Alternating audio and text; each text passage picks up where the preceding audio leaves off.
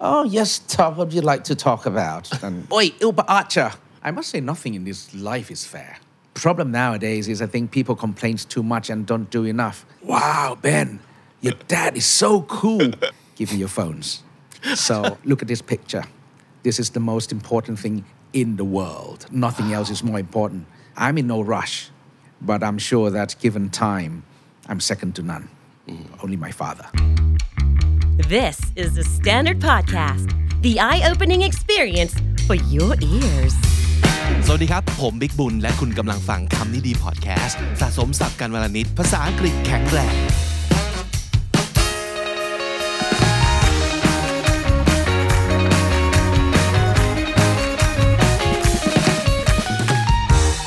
This is Kham Nee Dee featuring. My name is Vic and welcome to the show. Today we've got the opportunity to talk to someone who I have to say personally I'm proud to have him representing our country. As a Thai person, I'm so proud to have him representing our country on the world stage with his intelligence, eloquence, and charm. Well, this is the first time I met him in person, but already I've got a feeling that He's going to be a lot of fun to talk to. So let's see if I'm correct, shall we? The Minister of Natural Resources and Environment, the leader of Chart Thai Pattana Party, and one of the candidates for prime minister for the next election.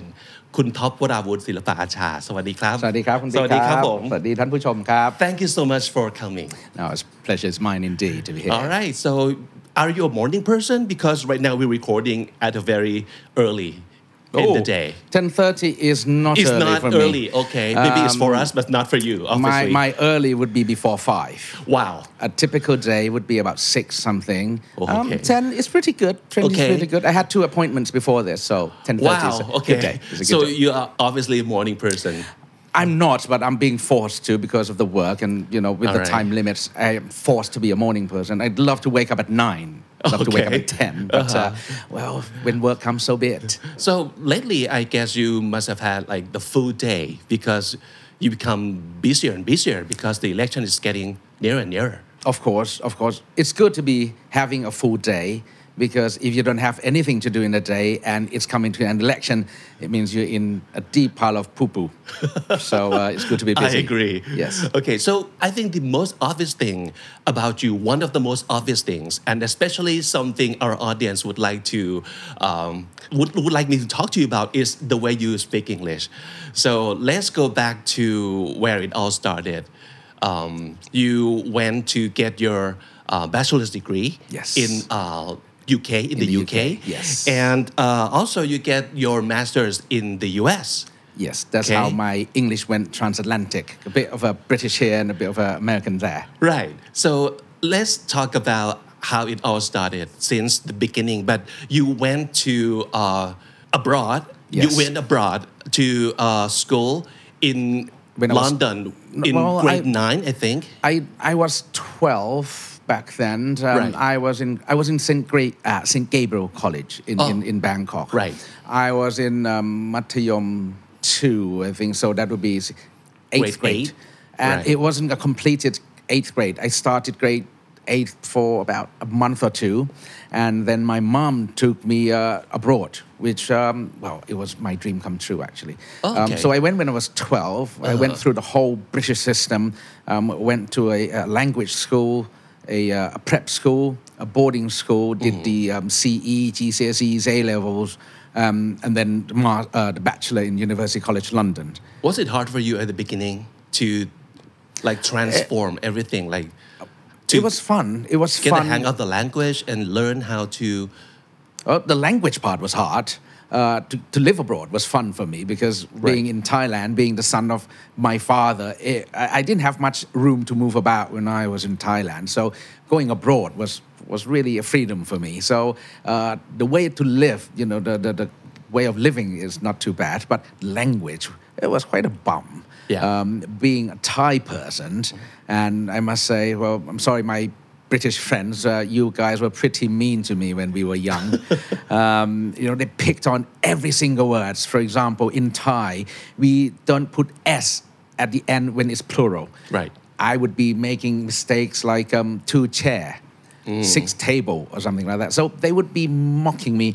They wouldn't say S. They wouldn't pronounce S with me. So my last name, for example, Silpa-archa, they would call me Oi Ilpa Archer, like like that. It is it is like they would pick on me every single day, or like um oh I had some pretty uh, embarrassing moments. I couldn't distinguish the pronunciation between ch and sh. And um, back in the school, when we want to buy something, we don't use cash.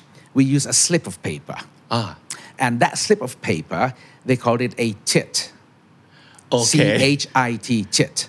All right. Now, I couldn't pronounce the word C H I T chit. So I pronounce like it's. S- S- yes, exactly. Yeah, and that um, caused a problem. and uh, the whole room just burst out. And I mean, I would I would queue up to get this chit, right? And I go up to my teacher and said, Sir, a housemaster, and said, "Sir, can I have a, a no blah blah blah, please?" And he said, "Ah, top toilet is that way." so, so it was pretty tough growing Yeah. up in, in a uh, uh, well a boarding school, but it's only the first few years.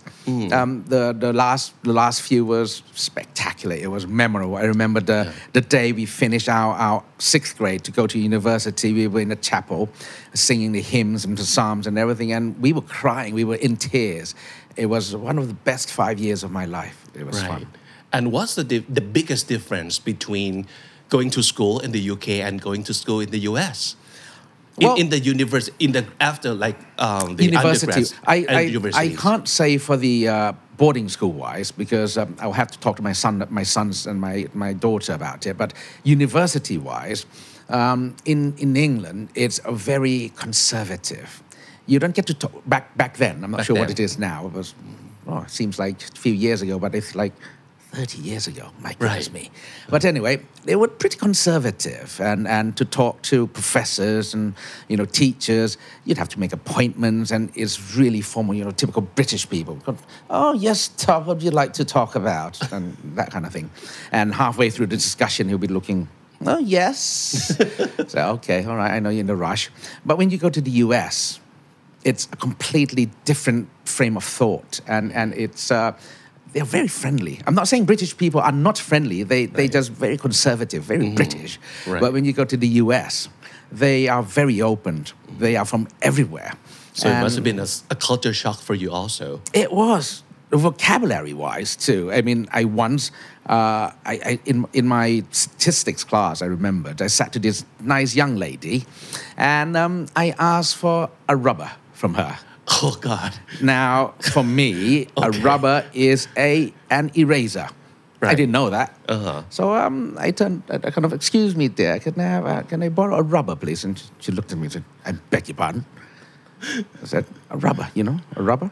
And she looked at me and said, oh, you mean eraser? I said, oh, oh, okay, yeah. What? Uh, or I remember they went to. Uh-huh. And you uh, learned later that w- what well, at least she rubber gave was. me. At least she gave me an eraser. She Okay. didn't give me a rubber. Uh-huh. Otherwise, my And did she tell you that? she didn't. Okay. My friend told me afterward, and I kind of I had to go back and apologize to her. it was, uh, otherwise, uh, it would have been quite uh, an awkward moment receiving a thing Mm-hmm. from uh, a young lady. Yeah, for uh, for our audience who maybe have no idea what a rubber was in the U.S. A rubber is a birth control device for men, i.e., a condom. Yes. Right. So very different. It Yeah. was very different from an eraser that I was asking Yeah. for. Yes. And you learned that the hard way. It's a funny way. Yeah, yes. funny way. Or, or Yeah. you, I remember they went to a, a, um, a department store. I want to buy a, a torch, a flashlight. I see. And in England, we called it a torch. Mm-hmm. In the US, they called it a flashlight. So I went to ask the shop assistant and said, Excuse me, can, um, can you tell me where to sell torch? Said, Oh, yes, please go to the camping section. So I went to the camping section and I said, Can I have a torch, please? Mm-hmm. And they gave me a torch, literally a stick with a huge thing at the end. Yeah. And he looked at it, um, a torch. I said, yeah, here's a torch. I said, uh, you know, the one with the battery? I said, a torch with battery? and then said, oh, you mean a flashlight? I said, oh, yes, a flashlight. So Right. that's, those were the uh-huh. few funny moments. Uh-huh. But then the, the best thing was that you get to live in a different environment, a different mm. culture, mm. and you learn to adapt. You know, I was born in Thailand, I was raised in Thailand, I lived in the UK, I grew up in the UK, and then I finished in the US and come back to live in, in, in Thailand again. So Mm-hmm. you get to, to, to know how they think, the different frame of mind Right. of people. And I, I think it's uh, quite an, an, an Yeah, so advantage. those years of you spending in uh, two countries like the US and the UK must have shaped you into you yourself right now. So how did it shape you, well, it, character wise, or it, it just teaches me to be very open about things. For example, LGBT plus, uh, I absolutely see no, how shall I say, no arguments in it. I, just see another person. You know, what's the problem? You know, why do we have to have LGBT plus? What's the issues here? Why should there be any difference? Or um, once a friend of mine told me that, um, Top, you know that you're a feminist. I said, what? I mean, because for me, working with a lady or female, I've, I've got no problem with that neither. I respect everyone. I mean, after all, I've got three great ladies in my life. I've got my mom, my sister, and of course, my dear commander at home, my wife. So I've got no problem with, with female. Um, the only problem is that uh, they tend to overpower me, you see. But uh, I, I, just see everyone as an individual. And I think that's a big advantage because I, I, I don't see the difference. And, and it just teaches me to understand how the European thinks, how the American and you know different parts of the world learns to appreciate and be the citizen of the world, not just in ASEAN or in Asia or Thai, to that matter. So for the issue of uh, equal marriage in Thailand that we have right now, I guess you must have been like, I see no argument here. Why do we have to I- talk about this?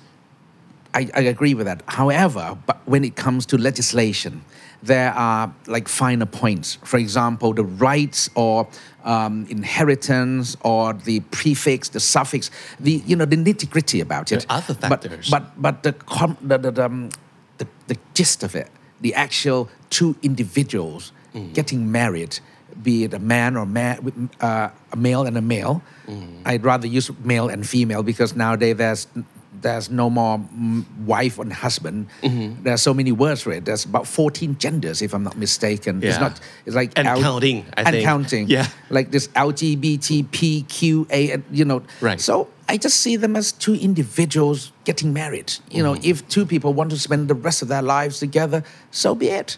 You know, why should anyone be concerned? What I mean, some of my cousins are LGBT. Many of my good friends are LGBT, and they're very good people. Mm-hmm. And you know, in the parliament, I, I don't see any difference at all. Mm-hmm. But I think that's a big difference. Yeah, but I think you can also see what kind of problems or issues the other side might have with this issue. I'm trying to understand the other side, and I, I just don't understand why they should see it differently. You know, it's like you and I, we are different people.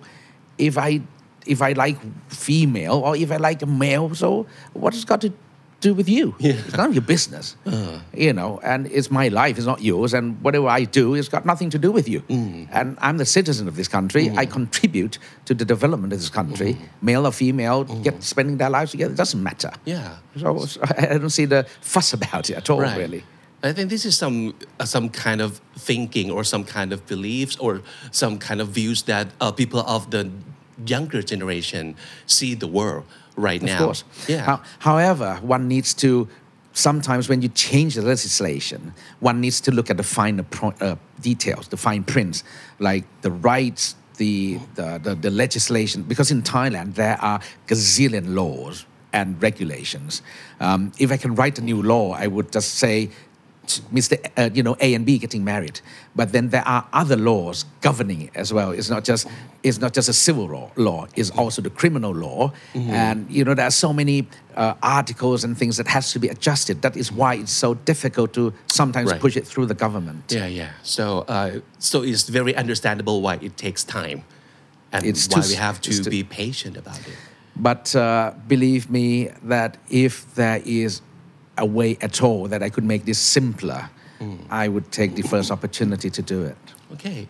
All right. So uh, we have done with the first issue. That is the most obvious thing about you, the uh, your speaking English and your accent that I am sure a lot of people are fond of and uh, enjoy right now. So the second most obvious thing about you is that you are the former PM son. Of course. So Kun Banharn, what if you get to talk to someone, um, a very very young people? nowadays, and they have no idea who Kun Banharn was. And if you have to talk to them and tell him or them or her, what would you t- what would you say? I would say um, Kun Banharn is one of the guy who reshaped this country.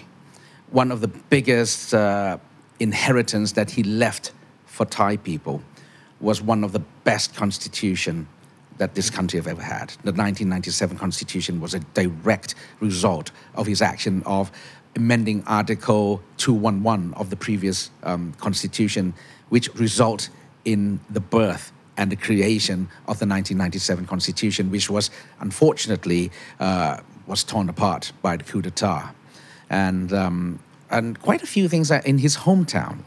Okay, not uh, some people when talk about Kun Banharn, my father, uh, they would just thought, oh, it's just in Suphanburi that he did. Of course, he, he, he turned nights into days in Suphanburi. He turned rice paddies into cities, and he just literally changed the face of Suphanburi forever. Not in, I dare say, not in a million years from now, anyone could fathom what my father did.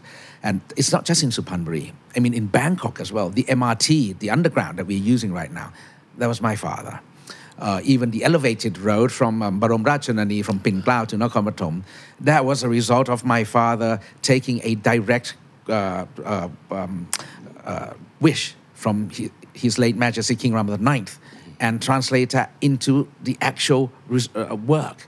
Or even the, uh, the ring road around Phuket.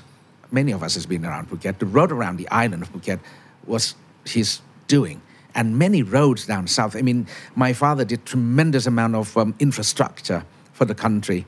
But then again, it's been almost seven years that he passed away.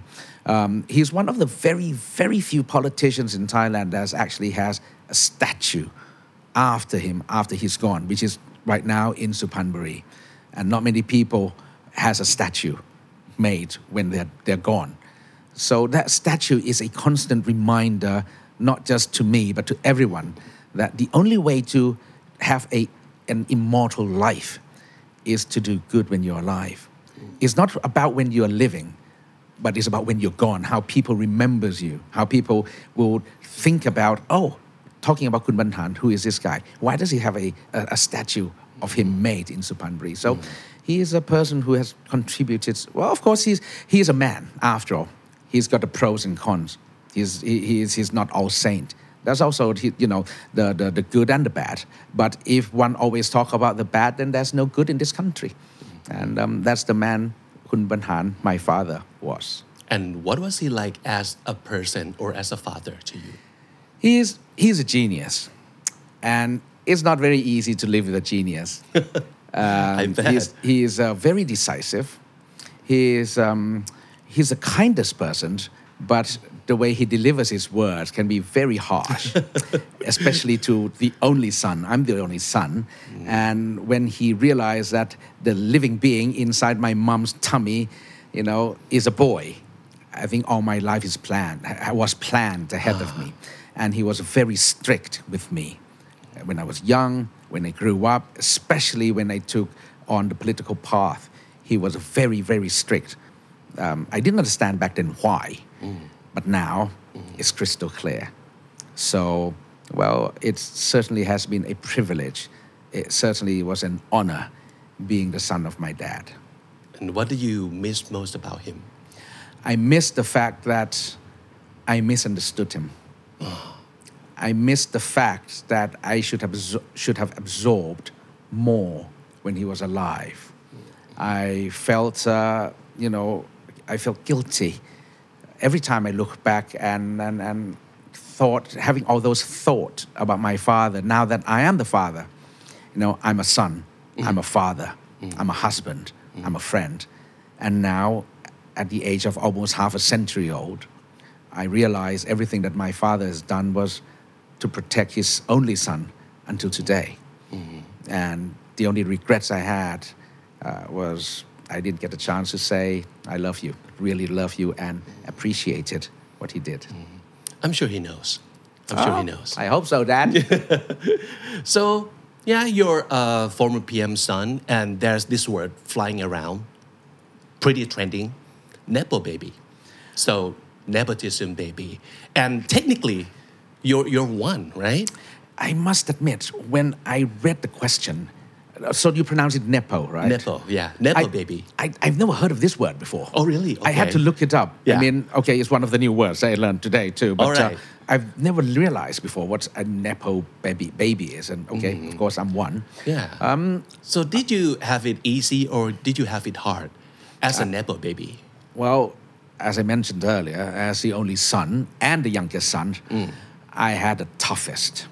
And um, being the son of Kun Banharn, the son of a former prime minister, there were many restrictions. There were many, of course, there were many privileges, you know, that I enjoyed. But then there were also many um, restrictions, many limitations that I can or I, I should not can, but what I should or what I shouldn't do. Right. And as a teenager or as a young boy, I didn't understand it back then. But uh, until today, I realize that being a Nepo baby, there's nothing wrong with it. You should actually embrace it. You should, you should, you know, em- embrace the fact that you were born with the opportunity. You were given a chance where millions of people are trying to get hold of. Mm. So every single minute, every single second that you are breathing, maximize it, use it to the best of your ability. And in my case, I'm going to put it for the betterment of my country, for our country. Yeah. Every, every breath that I take, every step that I take is going to be for Thailand. And of course, there's another side of the argument that you could have it so hard, in spite of all the um, the opportunities that you get or given to, you have a whole lot of pressure. A lot of people who are nepo babies feel like they even have to do better, and they can't just be as good as your parents, but they have to be better because there's a huge expectations of them. I have given up the idea about beating my, you know, winning over my dad or being greater than my dad long ago, because the pinnacle of a political career is a prime minister. You can't get any higher than that. And, and um, I think being a son of a prime minister is even greater than being the, the prime minister itself, because, you know, I'm the only one who can argue with the prime minister, you know, technically. Yeah. And, and I think um, it was I, it's undeniable that there's a tremendous amount of pressure on me, even today. Um, an election is coming up. People would be asking, you know, will he survive? You know, this question, there, there are sets of questions since last election. One, will he survive without his father? Two, will Suphanburi remains a solid, you know, one-party pr- province? Three, will you know if he managed to maintain to keep Suphanburi as a whole, how will he be able to keep the party running as a whole? Will he get how many MPs? How many seats will he get?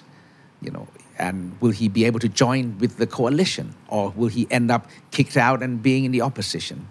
And if he gets into the coalition, will he be given a good ministry, a good portfolio, or will he be thrown sideways just to be in the coalition? Will he be, if he's a minister, will he be able to work like his father, or will he be the forgotten world minister? You know, no one knows about him. Will he be able to perform? Will he be able to win the hearts and mind of the civil servants in the ministry? Will he be able to shine? That, those are the questions that people would compare. Oh, because his father did this, because his father did that. Will he be able to match? There's no way I'll be able to match my father. I mean, I, I, have been a leader of a party for less than six months. My father was a leader of a party for decades. Uh, my father was in politics for 40 years. I started my political career fully after my dad's gone since 19, 2019. So it's only been a few years. I'm in no rush, but I'm sure that given time, I'm second to none. Only my father. You're gonna have a long way to go in the future too. Oh, I have no, I have no rush. Yeah. Time is on my side. Mm-hmm. I have a long way to go. The road is going to be tough, the climb is going to be hard. Mm-hmm. But, well, rest assured that uh-huh. I will climb it. No matter how steep, how high the mountain is, I will climb it. No matter what Mother Nature throws at me or whatever the political career throws at me, I will survive. So political is your one and only choice. Is the one thing, the only thing that you have seen yourself going on this path. So there's no other alternate universe of alternate you in the multiverse anywhere that maybe you're doing something else more than other than politics.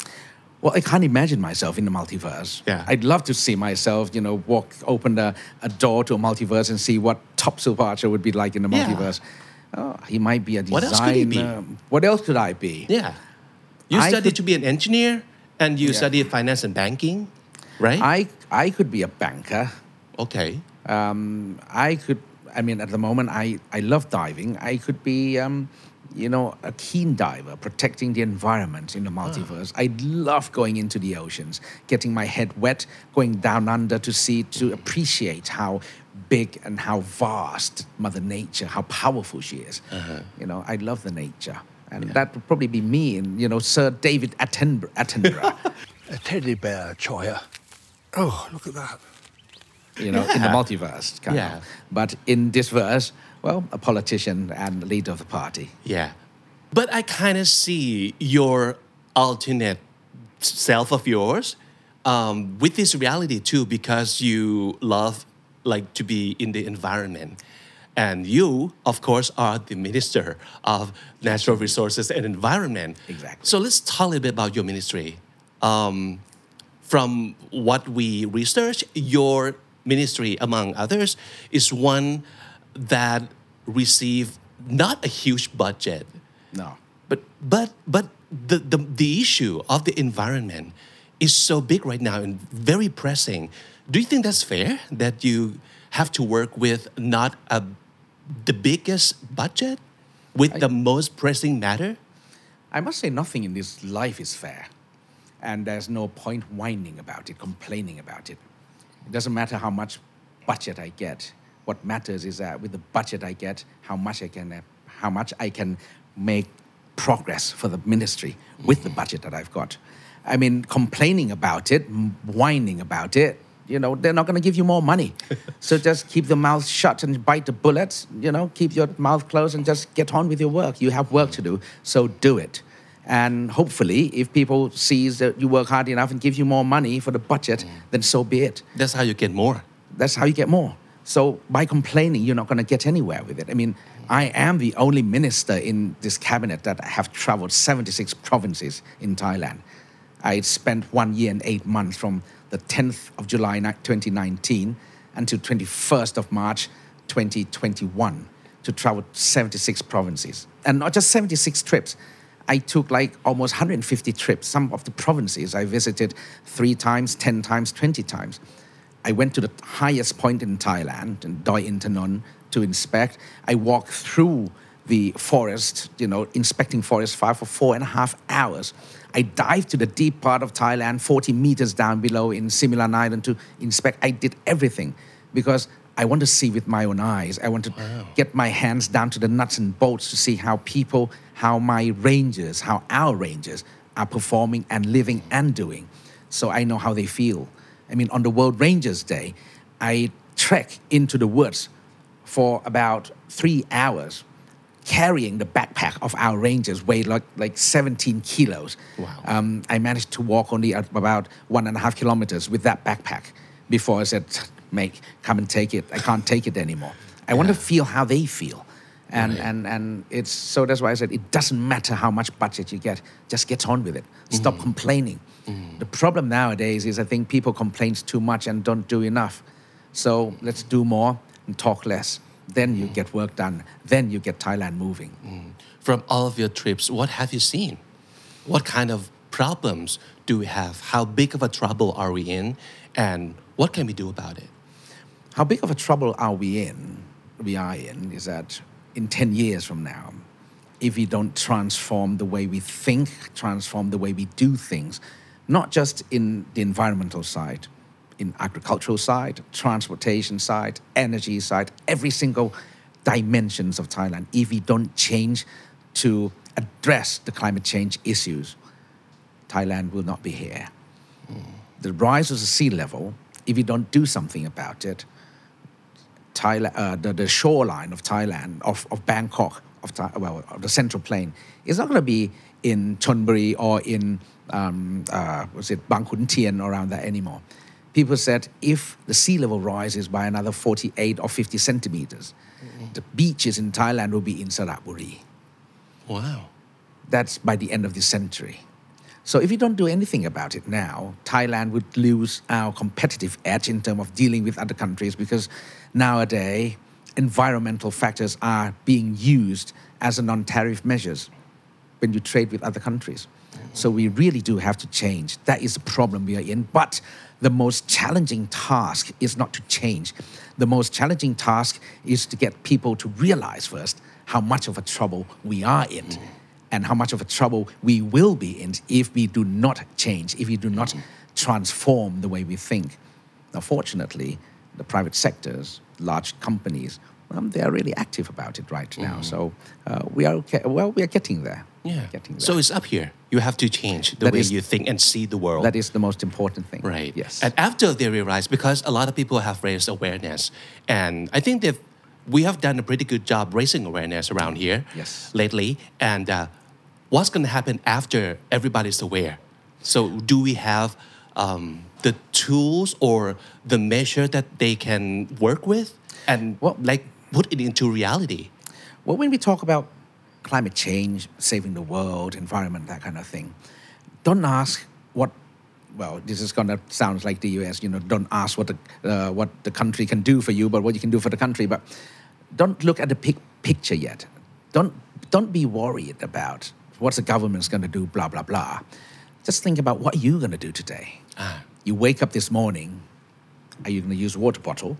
Or are you going to are you going to use one of those you know uh, PET bottles and just throw it away? You go into 7-Eleven.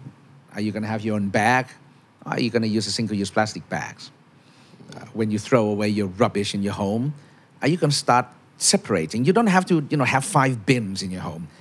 I, I mean, like me, I've got three.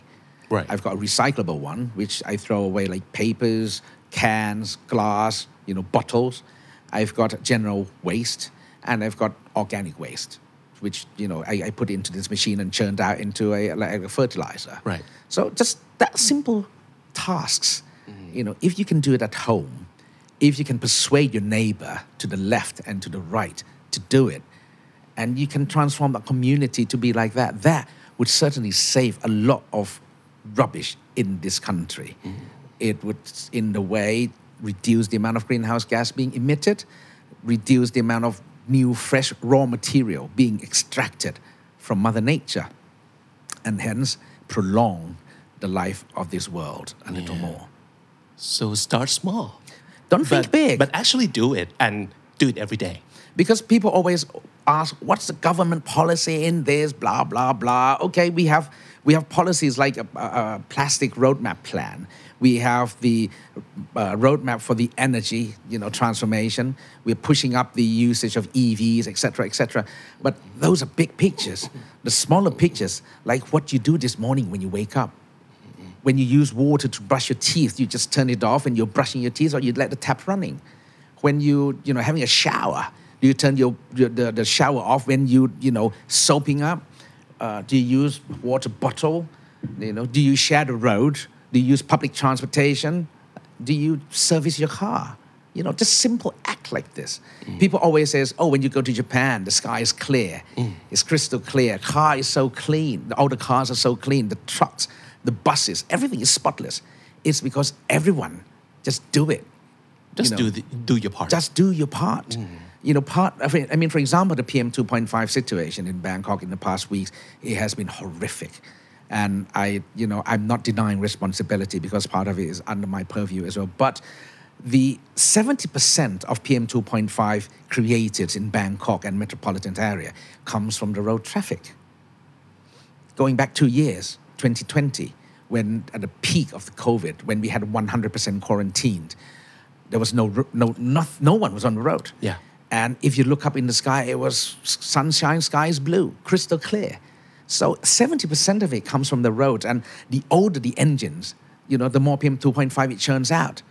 So what do you should do, just service the engine. Just look after your cars, especially the diesel engine. The older it is, you know, the more the more pollution it takes, uh, it, it produces. So it's just a simple act of let's start at home uh, government can can ask to do so much. You know, all the policies and everything. It's just one hand clapping. If you want it to be successful, people and everyone has to match in the middle. I'm not, uh, but I'm not saying I'm not pushing the responsibility to the people, to the public. Of course, the government is responsible, but everyone, everyone is is to should you know just chip in because when Mother Nature strikes, she doesn't choose. She's going to strike the government or the people. You know, everyone It gets hit. All of us. Exactly. Right. And you have been talking about this on the global stage for so many times, like the environment, the um, debt nature swap, the um, climate. Exactly. And uh, we really appreciate you representing us on the global stage. And uh, one thing that I can't help but notice is that you can talk about like heavy and hard issue with ease. I think you are very natural when you're talking, like in front of thousands of people. How do you do it? Are you nervous when you get up on the stage and talk about like I- issue? I did it with a lot of nervous. Yeah. I, I was I, I, I always get nervous when I go on the stage. I mean, you'd be mad if you're not nervous going up on the stage and Right. talking to a, lot of people. That's true. But um, but it's just I'm I'm I feel what I on the topic that I talk about. Mm. For example, at the moment I'm the Minister of Natural Resource and Environment. I feel my work. You know, you get into it, you dig into it, and you appreciate it. You speak not from your brain, you speak from your heart. And when you speak from your heart, you can't really go wrong with it. You, you, I mean, I feel it, and that's why I say it. But make no mistakes, I get very nervous when I go on the stage. uh-huh. You know what am I going to say? Um, but when on, on a global stage, for example, like at COP27 or COP26, I do rehearse. You know, the speeches that I write myself, I would ask, what's the time limit? Three minutes? I always stick to three, lim- uh, three minutes, no more, no less. Because some other world leaders, you know, they give you three minutes, they go on for eight minutes or nine minutes. And I said, look, Yeah. you want to solve climate change, one of the most complex problem in the world, and yet you cannot do the simplest task of keeping time on three minutes. Then what, what, what else are you going to do? Yeah. So timing, the punctuality is the most important factor. Uh, we have talked about this before, and uh, your preparation for the speech is quite interesting. So your preparation is the less prepared, the better. I'm a strange person in the way that um, if I have a sheet of paper in front of me for my speech, then my mind, my brain would be, you know, framed within that A4 piece of paper or pieces of paper. But if I don't have anything in front of me, my mind would go free. Actually, sometime too free. It went, you know, on a multiverse, and I have to find a way back to the current verse. Yeah. But in a way, I'm lucky that I can somehow navigate my way back to the main body of my speech. But uh, I read a lot. I watch a lot of movies too. I love much watching movies, you know, action movies, and I like listening to speeches in the movies, you know, like in the presidential speech, etc. Because they do big words, Right. You know, and, and, and they have like um, kind of sentimental words, that kind of thing. And I just like mimicking them and remember them to use it in the real life. Oh, that's how you practice. You That's how I practice, practice. from from the best, from Right. the greatest of. from the movies. Yeah. Uh, or even President Obama, you know. I remembered one during his inauguration speech, he said, um, you know, from now on, uh, the climb, uh, he said, the climb will be steep. There is a long road ahead of us. The climb will be steep, but together we can change, that kind of thing. Yeah. It's, it's, it's, it's very dynamic Yeah. you know, people listen to it. Just, I, I get goosebumps thinking about it. So if they feel it, uh, I guess the people would probably feel it too. So let's note it down, that kind of thing. Yeah. So You've been traveling around the world, meeting a lot of people from different countries. I was wondering, um, from up on the global stage, when they look at Thailand, what do they see? What what do they think about us, our country, our people? Oh, they love Thailand. You know, when people talk about Thailand, say, "Oh, Thailand, wonderful! I love Thailand." You know, well, I say that about that country too. And you know, when I wear a Thai flag on my jacket, standing on the world stage representing our country, I feel that we are the best country in the world. Mm-hmm. And Thai people, we are the best in the world. No one's better. And with that kind of attitude, um, I feel we are second to none.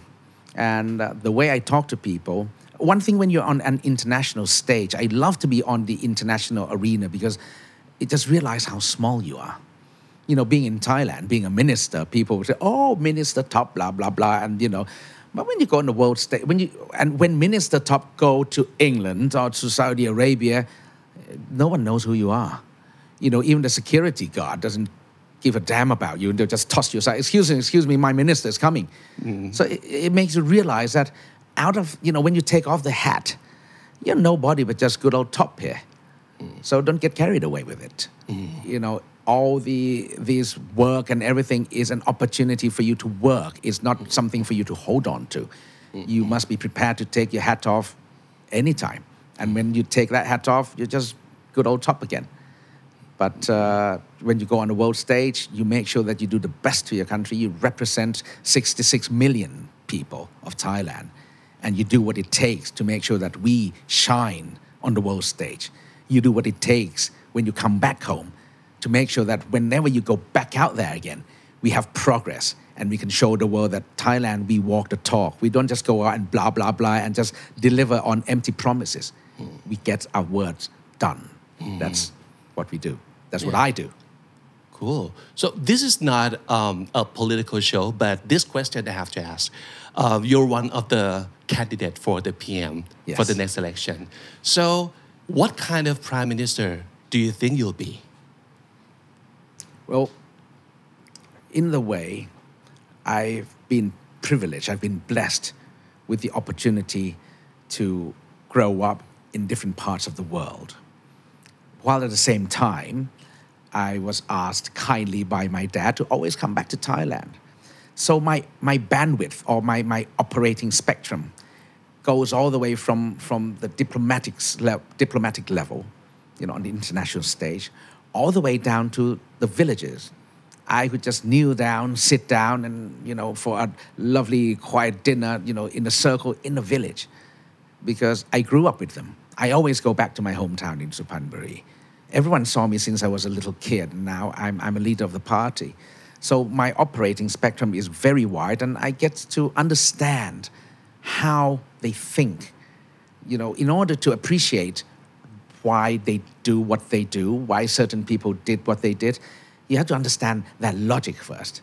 You know, because of this, for example, in, in, in when you go outside of Bangkok in the rural, when there is a uh, how shall I say the monkship, the the ah. ngan buat, for example, why people just celebrate, why people just like always have a big celebration then you get to understand that it's one of the few pleasure in life that they have. After a long day, long hours of work in the rice paddy in the field, they get to spend this party time. You know, the opportunity, and you can see people dress up for the best of their clothes. Some of them even wear jackets. It's like 40 degrees out there, and they still wear jackets. They wear hats, and they, it's it's their high society work, you know, but function in, in, in their village. That's how they live their lives. So if we understand, you know, their logic, their way of life, you would truly appreciate why they do what they do and how different groups of people do what they do. So I think as, uh, as a prime ministerial candidate, I get to understand different levels of people, different parts of the world, and um, I think I can represent Thailand on any stage, anywhere, mm-hmm. anytime. Mm-hmm. And I'll make sure that we are second to none on that stage. Mm-hmm. Well, you used to be looked up to your father. Yes. And now you're pot up to your children. You have three, right? Yes, I've got yeah. three. And the oldest is um, Uh, but uh, el- the um, eldest is eldest the daughter is Thames. Tem- She is in the second year at um, Northeastern University in Boston. She is also a, um, a figure skater in the national team, Thailand national team. Wow. Um, my younger son, he is now in, uh, he's a freshman at uh, Wisconsin Madison, my Your, university. yeah, your alma mater. Yes, and uh, my youngest, he's now in um, on the 11th grade at Tabor Academy in Massachusetts as well. So Mm. I'm uh, father of three. Yeah. So if I got a chance to talk to one of them or all of them, Hope not. and, and, and ask them what kind of father Pot Top is. So what do you think they might say? They'll say I'm very strict, Yeah. you know, and you know sometimes Just it's like your father was Oh, to you. Yeah. Um, you know, sometimes would, when they were young, I was extremely strict. I had I kind of I put a frame around them, kind of, but so that when they grow up until today, that frame has been removed, and um, Oh. you know they would have certain certain behaviors. I mean, they are very westernized, Okay. and yet internally they are always 100% Thai. so when did that frame was removed, and how do you know it was time to I, remove it? I don't know actually. As they grow up, you know, as they grow up, they do less and less crazy things. you know, and, and Yeah. they they well, they they behave more appropriately, and then you oh, okay. Eventually, you know, now we we I'm not a strict daddy anymore. I just mm. like oh, just warn them, say hey, don't be silly, okay. You know, mm-hmm. now you need university, in the freshman. Don't do anything that would regret, you know, that you'd regret later, that kind of thing. And and you know, now that I have removed the frames, and um, they grow up to be quite an asset to uh, to their communities. Yeah, we talked before, and you told me that you you and your children still talk every day. Every like, day.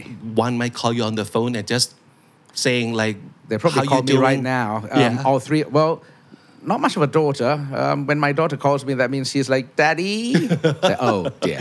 What do you want? You can tell from uh, the way she sounds. what goes around comes around. All right. Because when I was young and I called my dad, I said, Daddy. I, I didn't call Daddy. I, uh, I, I called him Tia. Yeah. Okay. Yeah. But when I, I talked to him normally, as I, I called him Paul. Oh, okay. But uh, when I called him, Hello, Tia. So you, when when you use that term, he knows. Yes, he said, "What do you want?" so uh, what goes around comes around, Right. And and uh, but I'm very happy she does that. But uh, um, my other two, my the other two sons, they would call me regularly. Morning, they don't have girlfriends yet, I guess. So that's why they call daddy every day. um, you know, and and uh, I'm very happy to hear. It's just a brief phone call five seconds, 10 seconds. Sometimes I, they'd call me in the middle of a meeting and say, hey, boys, I'm, I'm in the middle of a meeting. I'll call you back, okay? Talk to mommy first. And I say, okay, dad, I'll talk to you later. I'm okay. Yeah. Uh, you okay? Uh, yeah, daddy's okay. Okay, I'll talk to you later. That's it. Your family is very close. And I, I value it very Yeah. much. How, how do you make it happen? Because it is very hard for nowadays for, for families to be close with, um, be it the uh, everybody's being busy doing something and their job, their work, their um, responsibilities, and also the generation gap. That's the big issue too for a lot of people right now. So how, how do you make it happen? How do you make your family so close and keep keep them coming back to you and feel like they can talk to you about anything? I told them, I said, we don't need to be close physically, but we do need to be close mentally. Um, that is here. And since we were young, uh, uh, uh, a very good big brother of mine once reminded me when my kids were growing up and said, make sure that your kids look up to you, respect you in the kind of way that they think, oh, my dad's cool. Oh, Having a cool dad. being cool is Being cool. very important. Um, I remembered when they were in um, in the secondary school in, in, in the US. Yeah. You know, I would wear like Babes, Off White, Yeezy to school, and, and um, his friends would look at me kind of head to toe and say, "Wow, Ben, your dad is so cool." they even came up to me and say, "Hey, how are you?" and kind of do this. You Yeah, know, Yo, look up what's up? You yeah. know. And um, so my kids would say, Dad, next time you come, wear this one, wear this, okay?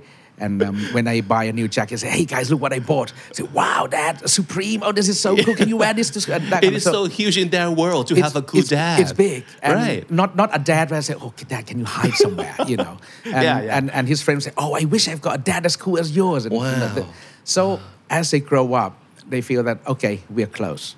Okay. And, and, and if they have problems, they would talk. Some problems, they would talk with daddy. Some problems, they would talk with mommy. Mm-hmm. You know, they know that if there are troubles, talk to daddy. Mm. Every day complaints, go to mommy department, that kind of uh-huh. thing. So, and since they were, they were young, we would be having dinner together, having meals together, and I would always remind them that look at this picture.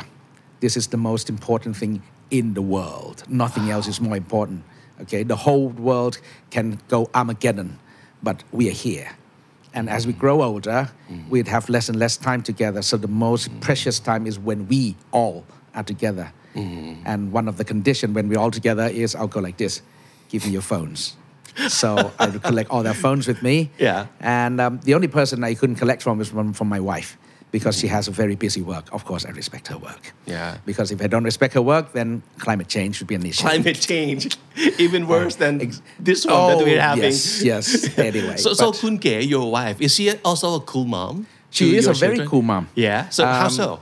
Um, when she goes abroad with, with the kids, you know, people would say, oh, uh, they wouldn't believe that she's mom. She's a mom. Um, when she goes to a, a restaurant, um, ordered a bottle of wine, they would ask for her ID.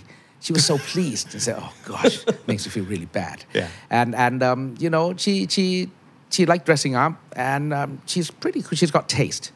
She works very hard and she's very cool too. And, and so, um, you know, whenever we go together, our whole family is like having fun and all that. And she's, she is a council member of um, International Skating Union at the moment. Wow. So she works the world. I mean, at one stage, I said, I told my kids, say, hey guys, your dad just served this country.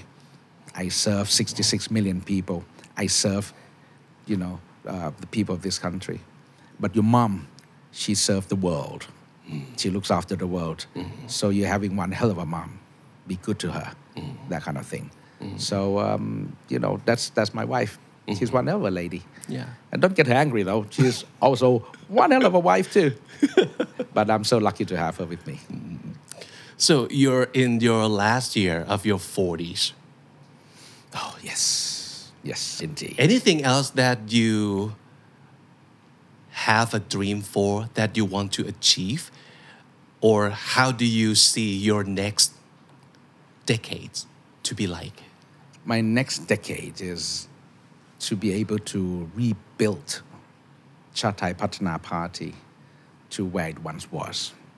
I will not let people say his dad's greatness was crushed during his time. I will not let that happen. So, with my two hands and my two feet, I will go to the sun and the moon and make sure that Chart Thai Pattana Party becomes great again. It won't happen tomorrow. It won't happen the next election, not even five years from now. But I will make it happen. Before I go down, before the end of my time, I will make sure that the son of the son of my father can inherit the political party and make it great again. Mm-hmm. Of course, there will be so many criticism. You know, I mean, a lot of people online probably don't like me, and there'll be a lot of uh, comments, this and that. But as a as a son, and as a father, mm-hmm. I'm going to prove to my dad, and I'm going to prove I'm going to prove to my son that well, I make it happen, and I continue my mm-hmm. father's legacy. Any other goal outside of the political arena that you want to achieve? I want to uh, see the success of my kids and have a very happy family, be able to look after my family the way my father looked after us. Have a good life while at the same time serve the country. My ultimate goal is to be able to serve the country in well, put my my knowledge, my ability to good use, to do something so that the day when I'm gone, people don't light the fireworks, say, "Oh, great, he's dead," that kind of thing, you know. Is there anything that you want people to know about you that you think they don't know right now? Well, um, well, I think before judging anyone, you know, be, don't don't judge the book by its cover. So I'm sure a lot of people don't like me. Um, there are some people probably like me too, but uh, you know, thank you for those who you know appreciates what I'm doing. And but for those who doesn't really get to know me yet, um, read a bit more, look a bit more, or come and talk to me. And after we've talked, don't prejudge. After we've talked, you still don't like me. I respect that. But uh, sometimes I can be a little bit more different than um, some people anticipated. Kun Tao, what is your most favorite word, English word of all time? I must say the word perseverance perseverance because it's something that I use every day and I remind myself every day, and I think I will be using it until the day I die. And I only appreciate the magnitude of this word um, only after my father passed away seven years ago. So, uh, perseverance is what keeps one going. What is the new English word that you have just learned apart from Nepo. Um, paleontology. It's, uh, I gave a speech about paleontology last year. I didn't have a clue what it was, it about. I asked someone to translate it in Thai for me. Makes it even worse. You know, a Thai translation of paleontology is Ban Pashi Win, which is even more complex, but it's all about, it's so significant because it studies the, ev- uh, the evolution of the world, the extinctions, the series of extinctions, and how mankind has survived until today and might not survive until the next century. So, paleontology is the study about the past, dinosaurs, extinctions, and all that kind of thing. That's a mm-hmm. big, it's, a, it's quite a complex word, too. Mm-hmm. Can we have one word for your boss? So maybe it's one word that best describes him or one word you want to say to him. Well, the one word that I would describe him is the word kind. People might see him differently, but as a minister in the cabinet, serving him for the past three and a half, for almost four years, um, he, he might be seen as a different characters, but as someone who's been working with him, he's a very kind person and he's very supportive too. So that's my word that I would describe my boss. The Standard Podcast, eye opening for your ears.